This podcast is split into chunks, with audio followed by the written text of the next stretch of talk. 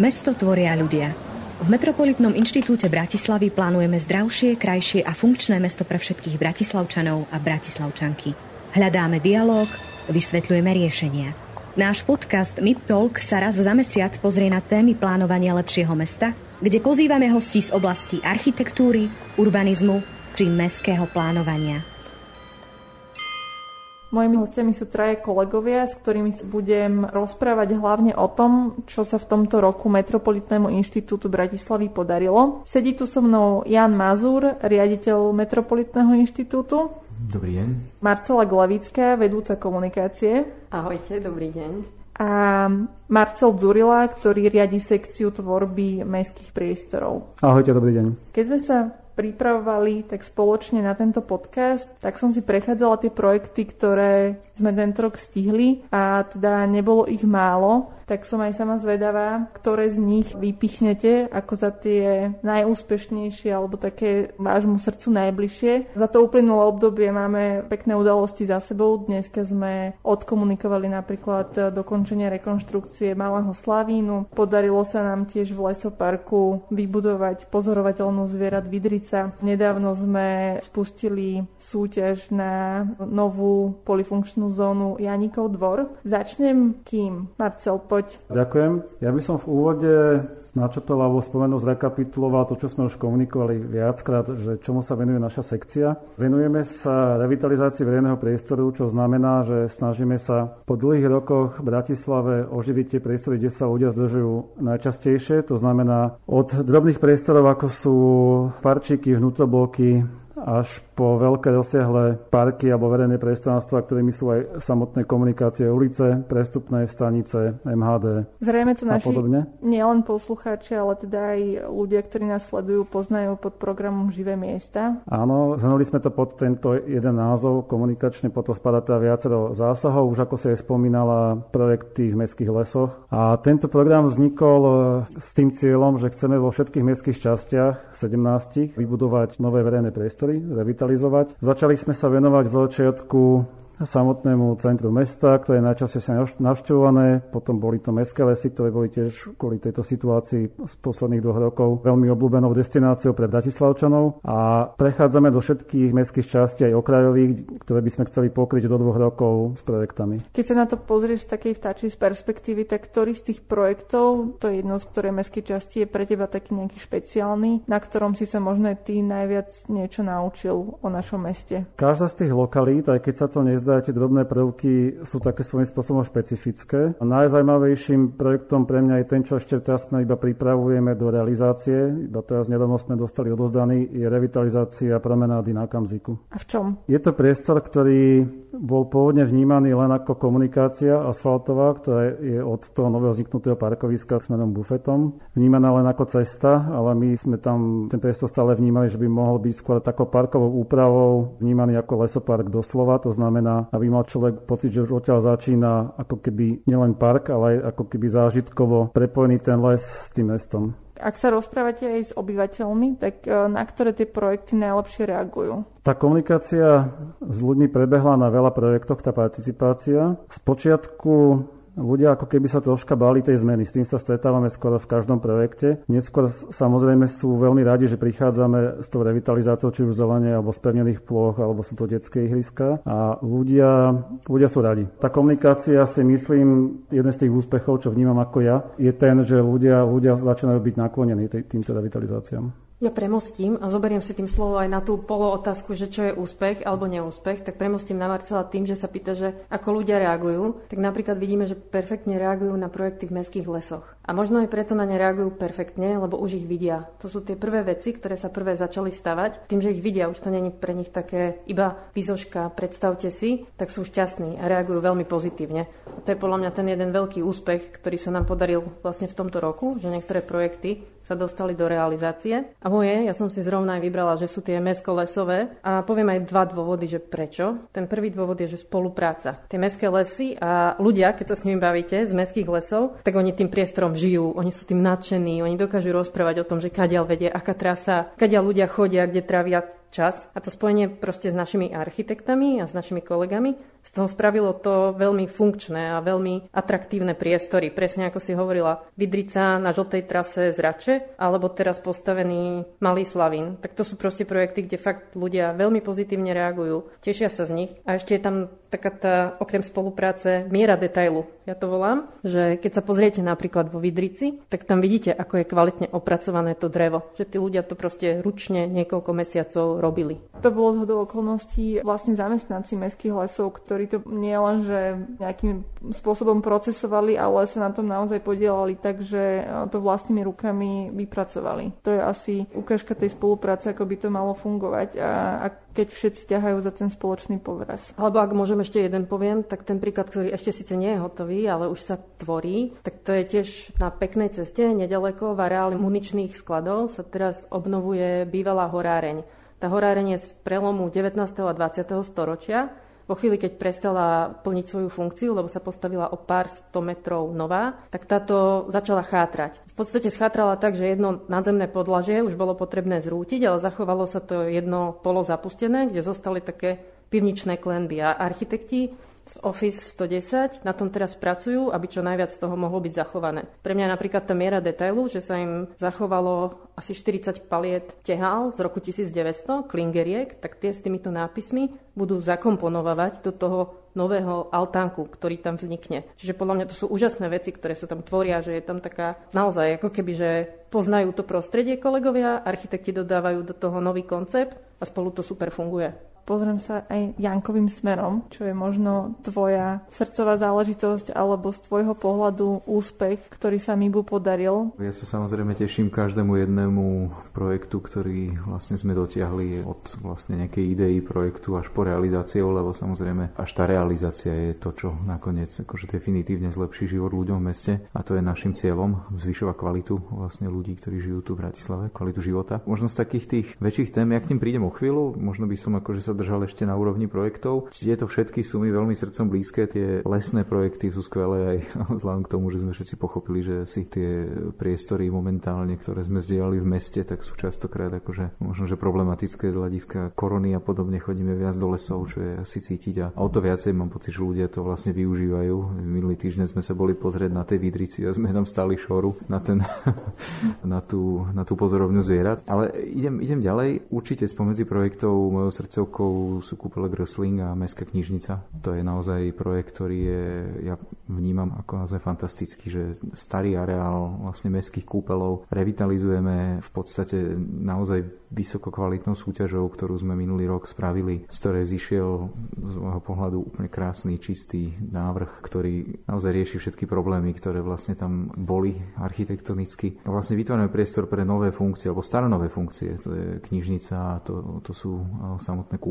Čiže tam zároveň ma to teší, lebo to ukazuje na taký, taký holistický prístup, ktorý chceme mať k tým projektom, že okrem toho, že riešime vlastne tú architektúru, tak v podstate v rámci týchto kúpelov sa nám podarilo aj teda s partnerom, ktorým je Slovak Investment Holding, zabezpečiť aj financovanie vlastne tohto projektu. A v podstate tým, že sa bude to financovanie a celá realizácia diať vlastne v osobitnej e, meskej firme, alebo teda firme, ktorú mesto bude e, vlastne spoluvlastniť s tým Slovak Investment Holdingom, tak sme umožnili, by sa to dialo bez toho, aby to zaťažilo vlastne rozpočet mesta. To je naozaj si myslím, že aj do budúcnosti akože metóda, ktorú môžeme využívať čoraz viac, čiže možno, možno tým môžem premostiť na to, že niektoré z tých vecí, ktoré vlastne robíme, že sa snažíme hľadať vlastne na to externé prostriedky, teda kúple sú jedna vec, máme nejaké veci vyhliadnuté akože na, na iný areál vlastne v meste, kde teraz sa vlastne dejú nejaké iniciatívy, aby sme sa zapájali do projektov perspektívnych. Ak by sme prešli ešte na nejaké iné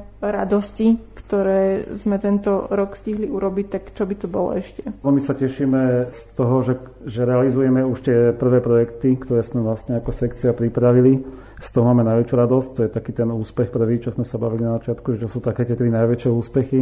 Čo vnímame my, je teda, že pretavujeme už tie projekty do realizácií. Podarilo sa nám 8 pekných projektov zrealizovať. Budúci rok pokračujeme ďalšími 8 alebo 9, ktoré by sme radi spravili. Veľmi sa tešíme aj z toho, že sa nám podarilo projekčne pripraviť 17 nových verejných priestorov v roku 2021 ktoré by sme v najbližších dvoch rokoch chceli zrealizovať. Čiže už sa dostávame do tej fázy, že ľudia nevidia iba tie obrázky, ale už vidia aj postupnú tú realizáciu, ktorá niekedy není úplne rýchla, ale je tam presne veľa procesov, ktoré treba, aby boli uskutočnené. Sme aj proste v ťažkom kontexte v niečom, lebo vlastne posledný rok bol, okrem toho, že máme pandémiu, ktorá proste zvyšuje hej, tie transakčné náklady všeobecne. Ešte čo sa deje je, že samozrejme máme problém aj s cenami stavebných prác, tie idú hore. A to sme si jednoducho zažili reálne, že v podstate v určitom momente tak rýchlo rastli, že od momentu, keď my sme vybrali vo verejnom obstarávaní vlastne dodávateľa po moment pomaly podpisu zmluvy, už tie ceny tak narastli, že nebol schopný pomaly udržať cenu a podobne. Čiže to sú veci, ktoré aj nám akože trošku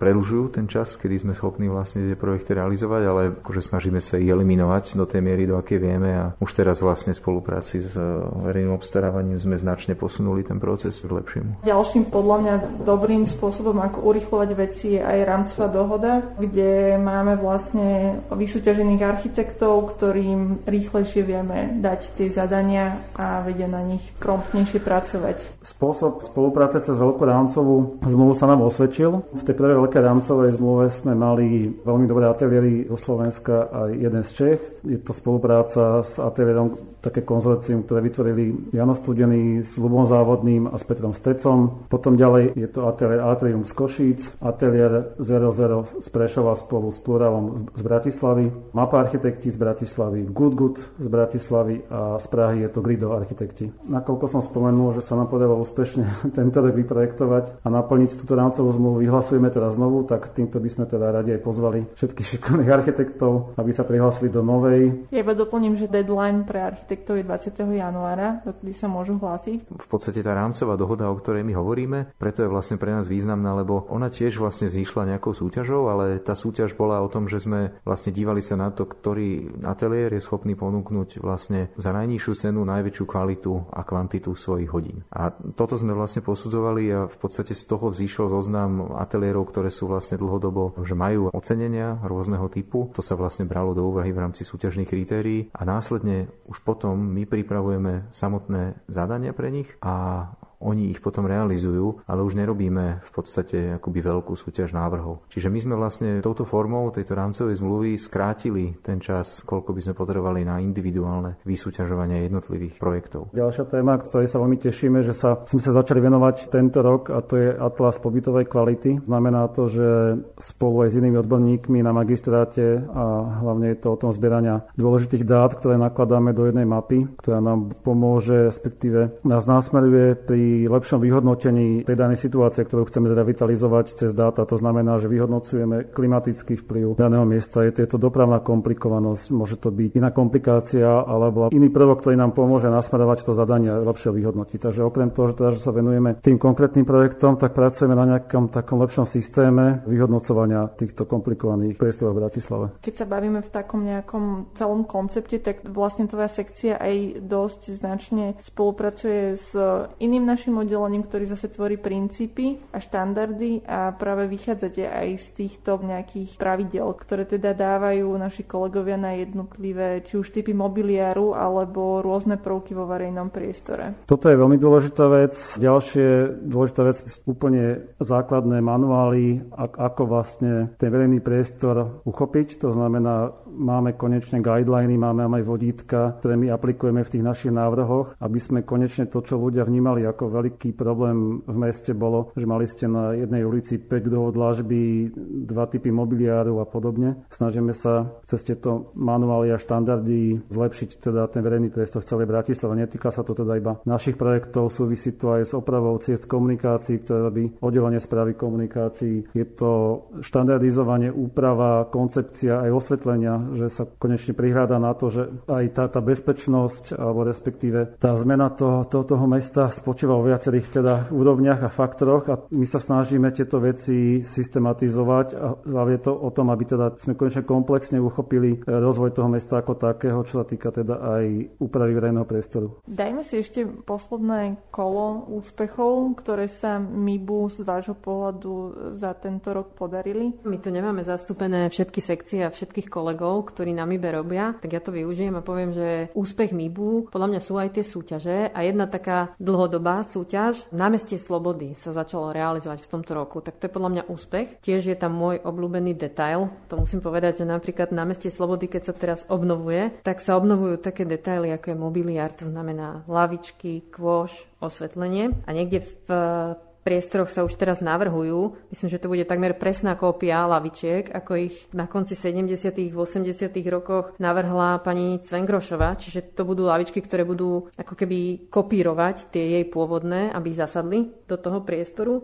Rovnako tak vzniká interpretácia toho pôvodného koša, tých pôvodných lamp. Čiže pre mňa úspech je na meste Slobody, že architekti, vlastne Labák a architekti 2021, ktorí tento priestor navrhujú, sa s tým doslova hrajú. Tak to je podľa mňa, preto je to môj obľúbený projekt, lebo sa mi to takto páči. A prečo je to tiež úspech MIBU, tak podľa mňa aj preto, že hoci z nejakých dôvodov s prestávkou, tak je to realizácia po súťaži z roku 2017. To znamená, že tento projekt zvíťazil v architektonickej súťaži ešte za bývalého vedenia. Toto vedenie ho proste si osvojilo a pokračuje sa v tejto realizácii. Takže myslím si, že to je úspech, že kvalitný projekt sa dotiahne. Ja ťa možno doplním, Marcela, že pre mňa akože osobne veľmi sa mi páči Nová Bratislavská dlažba. Naozaj som jej veľký fanúšik a dúfam, že čo skoro ju naozaj uvidíme, teda čo skoro znamená budúci rok, že uvidíme aj v reálnych realizáciách alebo implementáciách. To je možno, že taká, taká vec, ktorú tiež aj často dostávam zvonku, vlastne nejakú pochválu, že už tých zopár realizácií, kde sme použili možno niečo, čo sme volali, že dočasná dlažba, že už je vidno vlastne malé kúsky realizácií. Napríklad taký krátky úsek na Mlínskych nivoch pri ulici 29. augusta už sa robila vlastne podľa nových štandardov. Nie je to ešte tá naša nová bratislavská dlažba, ale už je to vysoký posun oproti vlastne minulosti, kedy sa typicky asfaltoval fungovalo všetko. Dneska sa teda bude dláždiť podľa nejakého nového AD1 štandardu, AD2 podľa nejakej zonácie, ktorú momentálne pripravujeme a čo skoro zverejníme. Čiže toto ja vnímam, že je zásadný posun a že ľudia to aj dosť vnímajú, lebo veľmi to sprehľadňuje priestor, čistí to priestor, lebo pochopiteľne súčasťou toho je vždycky to, že sa ten priestor vyčistí od tých nánosov. Že toto je strašne, strašne cítiť v tom meste, si myslím, že máme také, že dekády nánosov vecí v priestore, balastu, vizuálneho smogu. A teraz nemyslím nutne len akoby reklamy, ktoré niekedy sú toho súčasťou, ale nie vždy nutne. To, čo vidíme, sú také naozaj také vrstvy, hej, také všelijaké zabudnuté betónové kocky, kde tu nejaké typy stĺpikov, vedľa toho iné stĺpiky, domotané zábradlia, rôzne kvetináče, o ktoré sa už nikto akoby nestará dekády. A toto všetko sa vlastne má šancu že vyčistiť v tom meste. Je to strašne dôležité. My sme na tom začiatku, my urobíme ten štandard, pomáhame aj s projektovou dokumentáciou, aby sa tieto realizácie robili, čo je zásadná vec, ale vlastne správne poukazujú niektorí, že nie je to všetko, musí tam byť tá správa, tá údržba, to, aby toto bolo nastavené kvalitne. A ja som rád, že vlastne aj o tomto vedieme diskusiu na meste a teda my sme toho súčasťou, že aj tá správa a údržba sa dobre nastaví. Sa nestalo, že tie veci sa zdegradujú v čase. A už dnes môžeme premýšľať, ako urobiť dizajn taký, aby bol čím menej údržbovo náročný, aby tie veci boli durabilné a možno v jednom momente, ja neviem, niekto bude hovoriť o tom, že lavička stojí akože o pár eur viac, ale na druhú stranu, ak vydrží akože od 10 rokov dlhšie, tak sme na konci dňa ušetrili ušetrili. Musím povedať aj za nás, za komunikáciu, že keď dáme fotky pred a po nejakého úseku tej dlažby, tak to má naozaj veľký úspech. Čiže ľudia si to všímajú, reagujú. A možno iba doplním, že tá dlažba, ktorá sa aj teraz mení, že není dočasná v zmysle, že ju budeme o rok zase meniť za tú Bratislavskú, ale to, čo sa na novo teraz zrekonštruuje, tak už sa nebude ako keby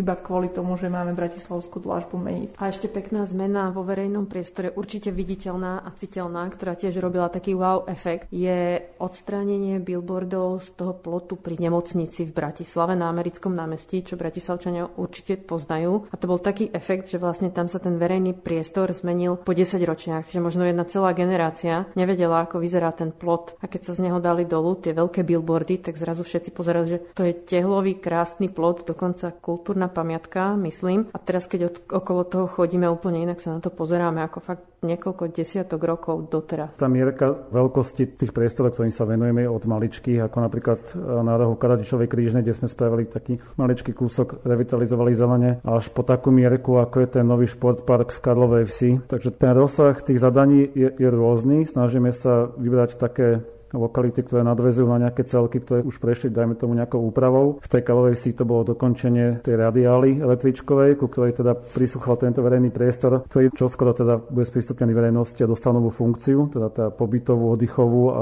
ešte k tomu aj športovú, kde bude aj prvý skatepark v tejto mestskej časti. Keď ešte doplním teda toto, čo vnímam ja ako taký akože veľký úspech. Ja sa veľmi teším, že viacej začína reagovať verejnosť na, na, na tieto živé miesta, čo týka teda nás. Nie vždy sa niekedy úplne zhodneme v tom, ako vnímame tie riešenia, tie správne, ale ja sa veľmi teším tomu dialogu, že, že ľudia, ľuďom záleží na tom, na to verejnom priestore, začínajú sa viac a viac ozývať. A mám taký pocit, že začínajú troška aj veriť, že dá sa zmeniť ten pohľad na to, ako by to mesto teda mohlo v budúcnosti vyzerať. Ešte predsa len to skúsim aj pohnúť smerom do tej väčšej mierky, lebo ad jedna MIP, ale ad dva mesto nie je len vlastne dlažba verejné priestory, ale je to viac vecí. A my vlastne na MIBE robíme to, čo hovoríme, že spracovanie územného plánu alebo podkladov. Takže aj tuto máme vlastne veľa vecí, ktoré sa podarilo vlastne pohnúť. Bola schválená zmena územného plánu vlastne jedna pred dvoma mesiacmi, kde sa vlastne pomerne dosť vecí vlastne vyriešilo a jedna trasovanie električky sa pohlo, čo je veľká vec. Došlo k nejakej regulácii reklamných stavieb, čo tiež vlastne mesto pocíti v čase. Poďme trošku viacej porozprávať o tom, čo nás čaká budúci rok. Našou výzvou je